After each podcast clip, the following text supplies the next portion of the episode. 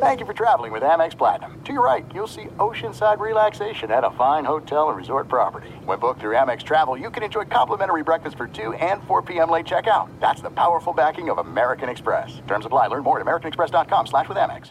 Enjoy all your favorite sports like never before at BetMGM. Signing up and playing is so easy. Simply sign up using code Buckeye and receive up to $1,500 back in bonus bets if you don't win your first bet. When you register with BetMGM, you can get instant access to a variety of parlay selection features, live betting options, and the best daily promotions in the business. And with BetMGM at your fingertips, every play and every game matter more than ever. Place your moneyline, prop, and parlay bets with the king of sportsbooks today. Sign up using code Buckeye and receive up to $1,500 back in bonus bets if you don't win your first bet. That's right, up to $1,500. Again, sign up using code Buckeye and receive up to $1,500 back in bonus bets if you don't win your first bet. BetMGM and GameSense remind you to play responsibly. 21 plus and present in Ohio, subject to eligibility requirements. Rewards are non-withdrawable bonus bets that expire in seven days. Gambling problem? Call 1-800-GAMBLER in partnership with MGM Northfield Park. That's 1-800-GAMBLER.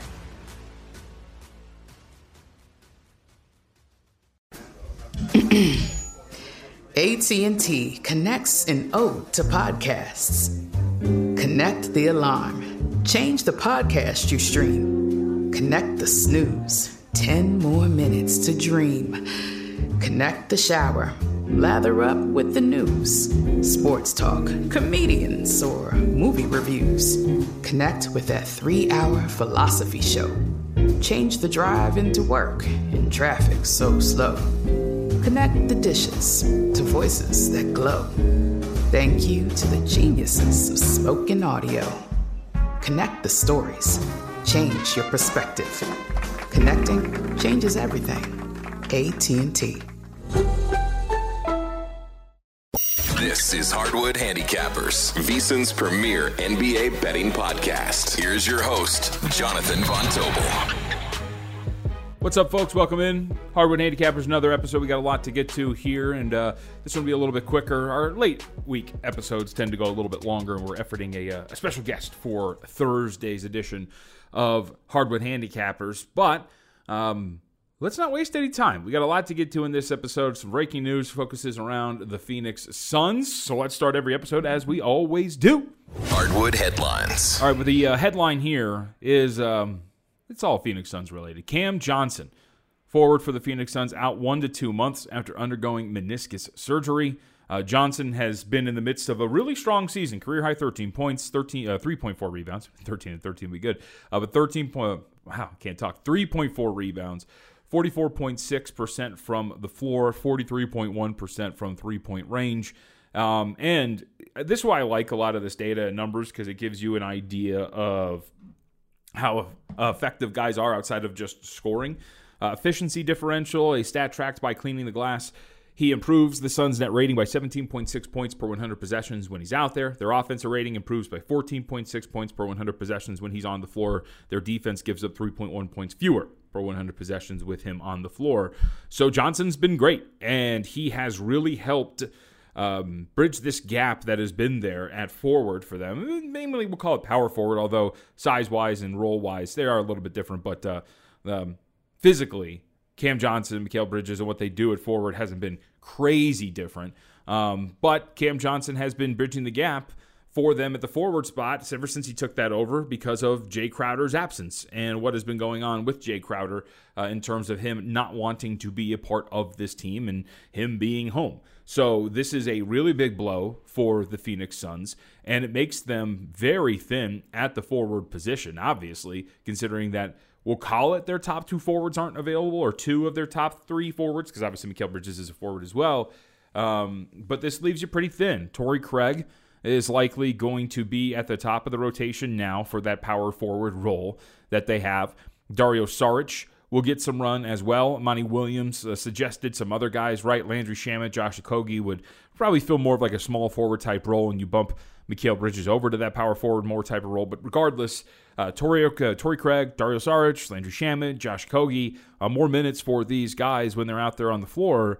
But it, you know, it is I would say, like again, as we move forward, it's one to two months, so it's not the worst thing in the world. Uh, much like with James Harden, and when Kelly and I talked about it, you know that he is going to come back at some point, and that's a good thing.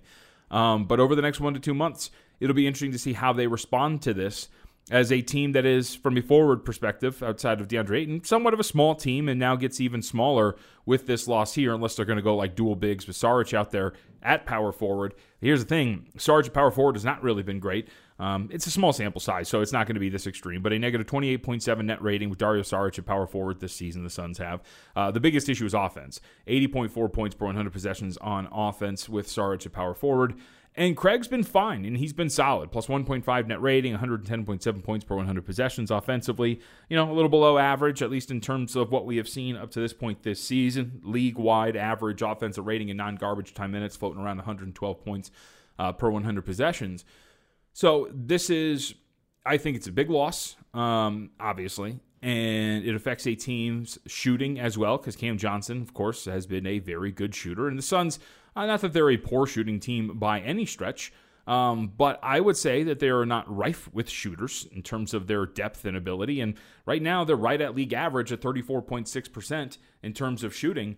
Um, and, oh, that was, excuse me, I apologize. That is frequency. In terms of actual shooting percentage, the Phoenix Suns are 14th at 36.7%. Um, I was looking at the wrong column there. So they're an average team in terms of their shooting, and that might dip a little bit there with Cam Johnson sidelined. But it's not just Johnson's inavail- like uh, unavailability that is going to be uh, an issue for them, right? It's the fact that the other night, and this ties into another headline here, that Chris Paul left the loss to Philadelphia with a sore heel. He's considered day to day. Um, I thought this quote from Paul was kind of troubling uh, when you actually look at it, and I actually haven't heard the context because you know inflection and whatnot actually gives you a little bit more detail into it. But uh, from Paul after the game, quote: "Trust me, if I could have played, I would have." So it did seem like the heel was bothering him. Monty Williams did note that nothing was really going on there. It just seemed to happen right there when he was on the floor. And in the game, Phoenix only put up a, an offensive rating of 95.6, and it's only one game. And you never want to freak out after one, but you kind of wonder okay, what does this mean for the Phoenix Suns from a betting perspective? And I don't necessarily think that this is going to be a team that you're going to run to the window to bet against. Uh, and obviously, the market is going to account for this in some form or fashion when it comes to the Phoenix Suns. Uh, but I do wonder, from a totals perspective, if you might start to look at this team um, under the total, depending on where these totals are at, and obviously adjusting for their opponent that they are facing.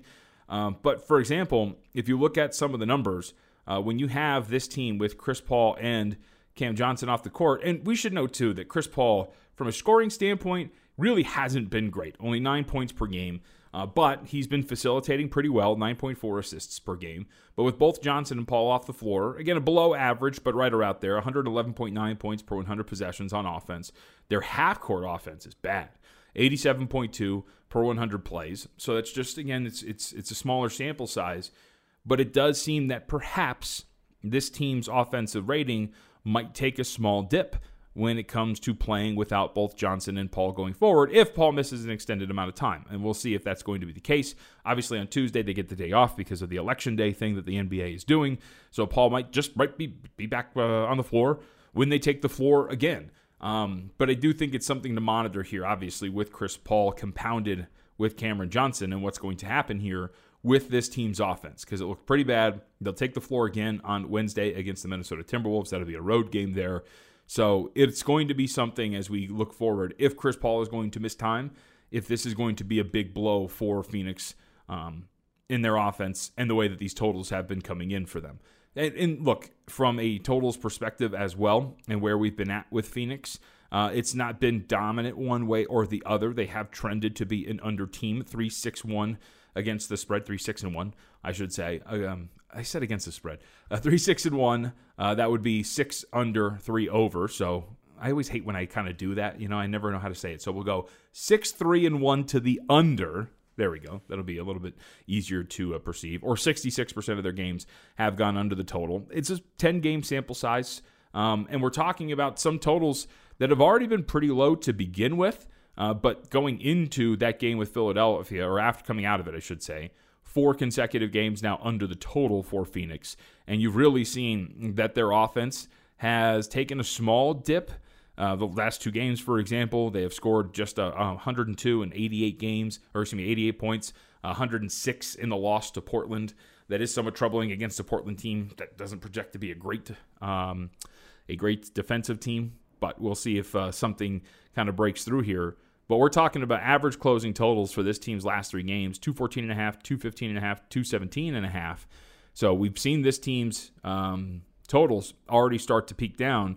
So we'll see if maybe this gets even lower. Uh, but they would project to potentially be an under team without Johnson and Paul out there on the floor. So this is all dependent on whether or not Paul's going to be out there. And even if Paul isn't out there, keeping track of this team uh, from a total standpoint and what it means for them is going to be pretty interesting as they have started to go a little bit under in terms of um, their scoring. And some of it has to do with their pace as well. They're the third slowest team in the NBA. They're averaging about 97, we'll call it 97.2 possessions per game. Only teams that are slower than them, Philly and Dallas. And by the way, that game against Philly sailed underneath the total. So I'm going to keep track of Phoenix in some of these games. Uh, when they played Minnesota, who is their opponent coming out of this little hiatus, uh, that total was 227, way higher than the last three games than what we have seen. So if that thing is going to open up relatively high, again, giving Paul status, we'll see if that's going to be worth an underplay, where the market reacts to as well. Because this Minnesota team, uh, for everything that has gone poorly for them up to this point,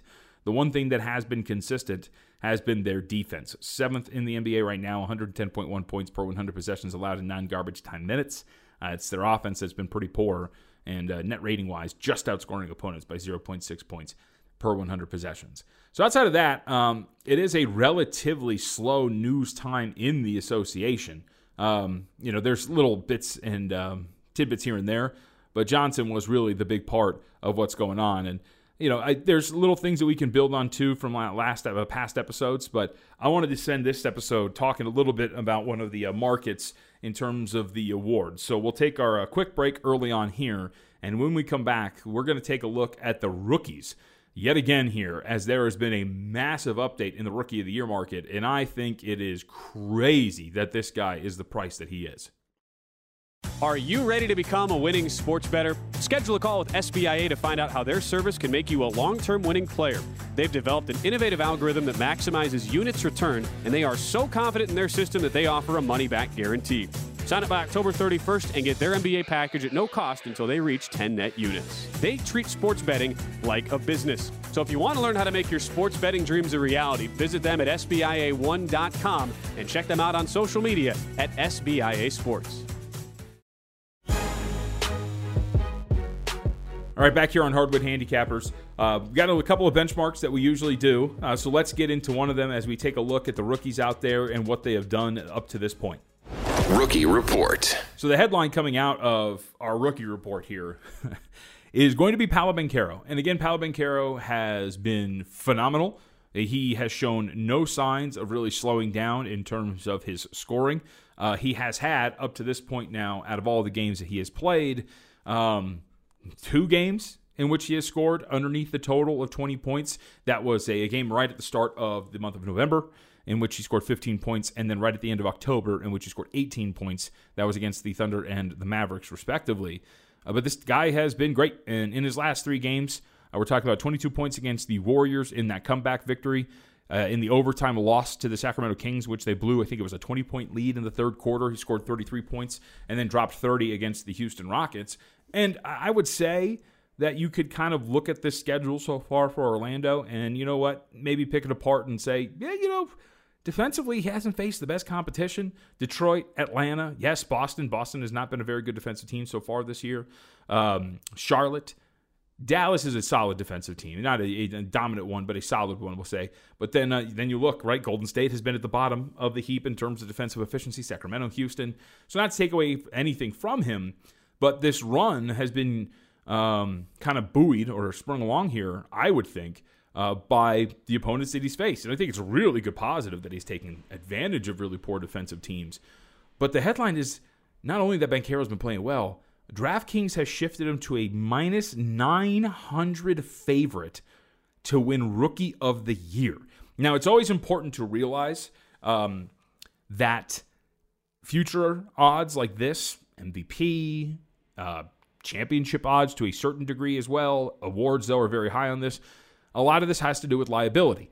And, you know, I'll have to ask Johnny Avello throughout the week. Uh, and by the time we come on on Thursday, I'll have an answer. But in terms of liability, how it's building up for Banchero and why he is this high. But it's not like DraftKings the only one moving on Banchero, but minus 900 is absolutely insane. That is an implied probability of 90%. 90%. So we're saying that Paolo Banchero has a 90% chance to win this award on November 8th. We're three weeks into the season. That is wild. So what that means is, I think, and I think if you talk to anybody uh, in the sports betting community, that would mean that we're opening this up for, I think, quite a bit of value in this market when you look around it. it I would say this if you really dive into the rookie class and if you look at where the awards are at uh, or where the contenders are at in terms of their viability of winning this award, um, I think that the pool is a lot smaller than initially thought. Now, again, we're only in November, so this could expand because we have plenty of time. But to give you the, the rundown, again, this is only via DraftKings, so we shop around and look around, but uh, this gives you a sense of what one market is. Paolo Banchero, $9 favorite, minus 900. Benedict Mathurin of Indiana, plus 750. Keegan Murray, Sacramento, 22 to 1. Jaden Ivey, 30 to 1. Jabari Smith Jr., 100 to 1. So the fifth choice on the board, we're already in triple digits. And Jabari Smith Jr., he's 100 to 1. Then you get to Shaedon Sharpe, who's 150 to 1. Walker Kessler, 250 to 1. And then everybody else, 300 to 1 or lower. So this does seem, at least the way this market is shaping up, this is right now, DraftKings would tell you, a two horse race. And even then, the second horse in Benedict Mathurin is well behind Paolo Banchero, the guy that's in the lead. So I think initially, so there's two guys that you're, I think, going to look at here. And it's not, again, going crazy far down the board. But I think the first guy that we're staring at right now is the guy that's right in our face. It is Benedict Mathurin because he has been really, really good.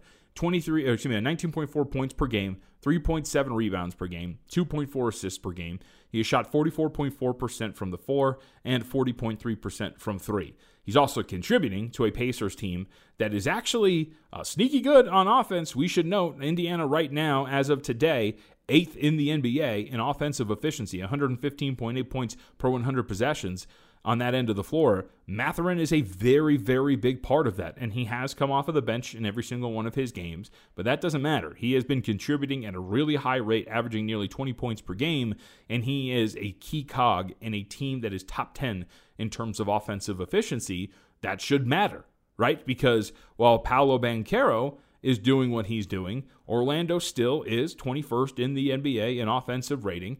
And uh, I think that should factor in, although this isn't an individual award, but still, I think that would factor in to when you assess uh, voting for this award. That's just me. Um, so we start with Mathurin. And if you look at some of his on court, off court numbers, he is a positive contributor to his team overall. Um, in terms of efficiency differential for Benedict Mathurin, he improves the Indiana Pacers net rating by 1.4 points per 100 possessions. He is a positive on defense. He is a positive on offense. He has been great on all ends of the floor. And when he's out there, specifically on offense, their turnover rate drops Indiana's by 2.2 uh, 2.2%. His offensive rebounding rate, or the team's offensive rebounding rate, improves by 4% per 100 possessions. The free throw rate, they average 4.5 more made free throws per 100 possessions with him out there. They force more turnovers defensively. He's been a really solid contributor um, on both ends. He deserves to be credited for what he's been doing, but I would say that the numbers suggest that there's not that big of a gap between him and Banchero. I mean, think about what we're looking at right now. So at minus 900, again, that is an implied probability of 90%. We're talking about Benedict Mathurin, who at this point right now is, we'll call it, four points less per game on very similar shooting splits. And by the way, shooting the ball way better than Paolo Banchero is, and positively contributing to a team that is top 10 in terms of offensive efficiency on that end of the floor. I would not say that just, just between these two, that Paolo Banchero has a 90% chance to win this award, and Benedict Mathurin only has a 11% chance to win this award, because that's what plus 750 would tell you for Benedict Mathurin. But here's the thing, all right, because we're going to get to one more candidate that I think has a realistic shot at this. My first shot would be at Benedict Mathurin. However, I would sit back for a moment and see what the market does, because clearly the way that this market has been heading, there is not going to be a break moment on Banchero's odds in terms of the way they continue to rise. So you could maybe within the next week, given how quick the, this market is moving in favor of Paolo Banchero, maybe get double digits again on Benedict Mathurin at about 10 to 1, and that would be a time to jump in. But it's one I think you should monitor on a day to day basis now at this point when it comes to Rookie of the Year. I, I, think we're looking around and we're waiting for that chance to strike at about double digit odds when it comes to Benedict Mathurin. And that is going to be the time uh, to jump in because at this point, minus 900 is a ridiculous price at this point of the season. And I want to stress that it's not because, hey, we dislike well, Paolo is overrated. No, that's not the case. The case is just realistically when you're looking at it, to say right now, and by the way, I should note BetMGM has Benedict Mathurin at 9 to 1, so we're getting really close. But to say at this point of the season, any guy has a 90% or 90% chance to win an award like this, especially rookies who can be very inconsistent, I would say that that is absolutely wild and that we should just be sitting back and waiting and seeing if we can get double digits or better because when that does happen, I think that's going to be a time to jump in on Benedict Mathurin. Now, having said that, there's one more candidate I wanted to talk about really quickly because, again, it does seem like this is an award market that is pretty tight in terms of the contenders. But it's very much worth mentioning that Jaden Ivey has come along really strong for the Detroit Pistons and pretty solid stats. He's not near ben, uh, uh, yeah, or yeah, Benedict Mathurin or Paolo Banchero, we'll say for that matter, in terms of points per game. Uh, Ivey's only averaging 15 flat per game as of Tuesday. 19.4 again for Mathurin, 23.5 for Banchero. From a soaring standpoint, uh, doesn't really get it. Uh, from a rebound standpoint, averaging more rebounds than Mathurin, 4.9. We'll call it five, of course, rounding up there and 3.6 assists on 43.8% shooting from the floor. So Ivey has just had a really solid rookie season and averaging essentially 15, 5, and 4. Any other year, it's a really solid year and might be among the contenders for rookie of the year. But Banchero keeps rising. But I would keep an eye on Jaden Ivey because he has been a very big part of what the Pistons, uh, Pistons have been doing. Uh, right now, has improved the Pistons' uh, net differential is plus 1.9 for Ivey. Uh, so again, he improves their net rating by 1.9 points per 100 possessions. Uh, he has been a positive on offense. He's been pretty much nothing on defense, a flat zero for him in terms of what he does to their net rating when he joins the floor uh, defensively. One of the big things that sticks out about his numbers, uh, he's been getting to the free throw line, or he helps them get to the free throw line. When he gets on the floor, the Pistons average 6.6 more made three uh, made free throws per 100 possessions, so he helps them out there. And when you look at his performances up to this point, hasn't had like like that dynamic big scoring effort, hasn't actually broken 20 points yet up to this point. But still, he's had some really good games in terms of like stats. You know, for example, when we saw him in that comeback against OKC on Monday night, in 34 minutes, 15 points, 11 rebounds, 6 assists on 6 of 15 shooting. Relatively solid night for him. That was following up an 18.6 rebound, 3 assist game against Cleveland. You go a little bit further down, he had 19 and 7 in terms of points and rebounds in a loss against Milwaukee. And the shooting, I think, needs to improve a little bit. But you look across the board, he's got some of these performances. His third game against Mathurin and the Pacers 17 points, 10 rebounds, 5 assists in 34 minutes. And that's the other part about this.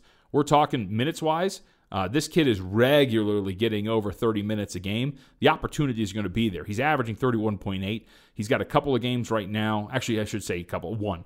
Uh, he has one 40 point ga- or 40 minute game at this point. Uh, he's had two games in which he three, excuse me, in which he has um, gone 34 minutes. So again, he's a big part of the rotation. His numbers are adequate up to this point. He can improve on those in any stretch of play and he is right there in terms of uh, being the third choice, I would say, to win this award. And I would say at this point right now, uh, he has a better chance of winning this award than Keegan Murray, who is listed right now at the third choice, the third choice at DraftKings at 22 to 1. So if you're going for any of these mid-range shots, we'll call them, I do believe that Jaden Ivey is the guy to take that shot with at 30 to 1. But this market's freaking great, man in terms of keeping track of this. And this is going to be one where I think I'm going to be uh, updating this every single day. And when you get Mathurin at that 10 to 1 mark, uh, that's going to be one worth taking because, again, this point of the season, I mean, look around at any of these markets when you look at it, like improved player, most improved player, favorite right now, which we'll talk about that award in a second, plus 275. Go to the year, Will Hardy, 7 to 1. Six man of the year, Russell Westbrook. DraftKings is the favorite, which is hilarious. Uh, but Jordan Poole, like 280, Russell Westbrook at plus 150. Uh, defensive player of the year, Giannis Antetokounmpo at plus 330. But you get the idea here, right? MVP, Giannis Antetokounmpo, plus 290. Uh, these are all plus prices on the favorites, and even then, you can make an argument at those very minuscule plus prices. There is value to be had elsewhere, but there is no award 10 games into the season where a guy should be a $9 favorite to win this thing. So, rookie of the year, again, it kind of drops off. Like Jabari Smith Jr. hasn't been playing that well. He's not hasn't been an efficient shooter. He has not really improved their net rating at all. Shaedon Sharpe, his minutes, I don't know what's going on with Sharpe and his role. His minutes seem to uh, minutes seem to diminish a little bit there. I think he played less than 20 against Miami the other night, so that's not really going to be a viable one. Um, so as we're looking around, it does seem that the candidate pool is shrinking for rookie of the year. Uh, but I would say that Benedict Mathurin and Jaden Ivey are the two guys you're looking at at this point right now. And as those odds kind of balloon on Benedict Mathurin, he's going to be the shot that you should be looking to take. Now, speaking of the Indiana Pacers, Benedict Mathurin's team, uh, I should note that I did make a bet in the futures market, and you can find Tyrese Halliburton at double check. So he's since shifted. I got him at 12 to 1. Best price out there is 11 to 1. Still obviously very much worth taking. Um, Tyrese Halliburton. I have grabbed a piece of Halliburton at 12 to 1 to win um, Most Improved Player of the Year. And I will say, because I've had this conversation a couple of times now, where people will throw at me like, ah, you know, I don't know how to vote. I, I don't know how to play that awards market. And I think a lot of that stems from how weird it was to see a guy like Ja Morant last year win the award.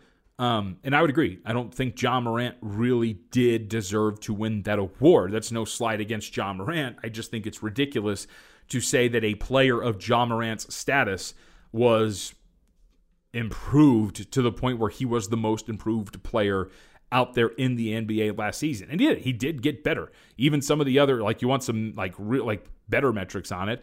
Um, a jump in usage, 30.4% his second year to 36.1% his third year, and still got more efficient. 106.7 his points per shot attempt compared to 115 the year that he won his uh, Most Improved Player of the Year award. He shot 31% from three his sophomore year in the NBA, improved that to about 34%. His rim percentage went from 60% to 66%. Like he, he got better. Don't get me wrong, he got better.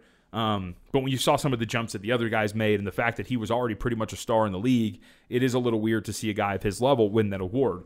So it has, I think, warped what we believe to be the most improved player of the year. For example, the fact that Zion Williamson was a very popular bet to win most improved player. And I think uh, as of about a week ago, BetMGM still reported that Zion was their biggest liability on the award.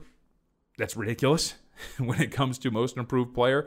Um, I'm looking around at guys who are literally improved in their game. And at this point, right now, over at DraftKings, uh, you have four players that are in the single digits to win this award right now. Tyrese Maxey at plus 275, Shai Gilgeous-Alexander at 4 to 1, Lauri Markkanen at plus 650, and then the aforementioned Tyrese Halliburton at 9 to 1. So first, I just want to mention because this isn't going to be about poking holes in the others because the others have been absolutely great and they deserve uh, recognition for it. I think a guy like Maxey ties into what I was talking about last year. There were a lot of people, including myself, who had big tickets on Tyrese Maxey to win Most Improved Player of the Year award, and his numbers were incredible. And I think that he deserved to win that award. And when you look at him this year, um, his numbers are actually worse so far than they were last year. So it would it's it, to me it would be mind-boggling if he somehow won the award this year if he posted worse numbers from a season ago. I think a lot of the traction behind Tyrese Maxey has to do with the, um, I think rightfully so, um, credit he got for maybe winning this award or, or, competing for this award, I'll say, last season. So we'll see. I mean, he had a really good stretch. He had that three game stretch against the Knicks and the two games against the Wizards, in which he put up a ton of points. I think he averaged like 30.3 points per game in a uh, three game stretch against those two teams, 4.7 assists, shot 46% from the floor, 39% from three. So, again, He's probably going to be in contention all season long as long as he keeps it up. It would be interesting to see, though, if statistically he posts worse stats across the board, but still somehow wins it because last year he couldn't win it because he was a second year player, but this year he can win it now because he's a third year player. But even though his stats are worse, we'll still say that he's the most improved player of the year. You can tell why I get frustrated by some awards like this. But you can also tell why some people want to stay out of the fray when it comes to awards like this. But when it comes to a guy like Tyrese Halliburton, um, I think it's very much, at least at 12 to 1, worth wading into the waters here. For, first, we'll start with this is his team. Like, I, I don't think there's really any question about it.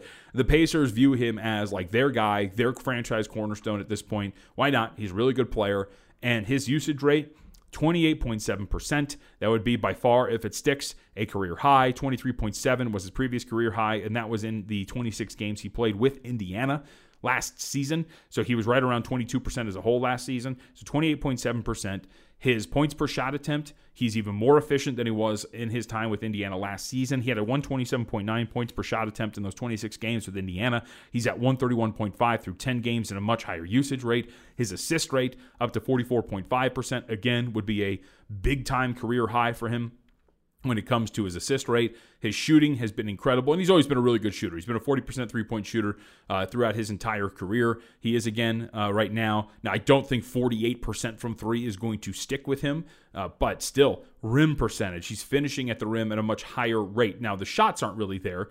Uh, we'll see if that starts to pick up, but only 26 shots within four feet of the basket, but still 19 of 26 in that area of the floor. He has been really great in that regard. His rebounding as well has been much better than it has been in the past. 11.8% individual defensive rebounding rate for Tyrese Halliburton compared to 9.4% last year between the time in Sacramento and Indiana. Offensive rebounding rate over 3.5% in his time both between Sacramento and Indiana were just over 2.2% last season. So you can get where I'm going here. Uh, he is performing at an insanely high rate. The only big difference here is that he's not blocking shots, but who cares? He's a guard. That's not really uh, a big difference, but it is much lower than it was a season ago 0.8% compared to 0.1% this season.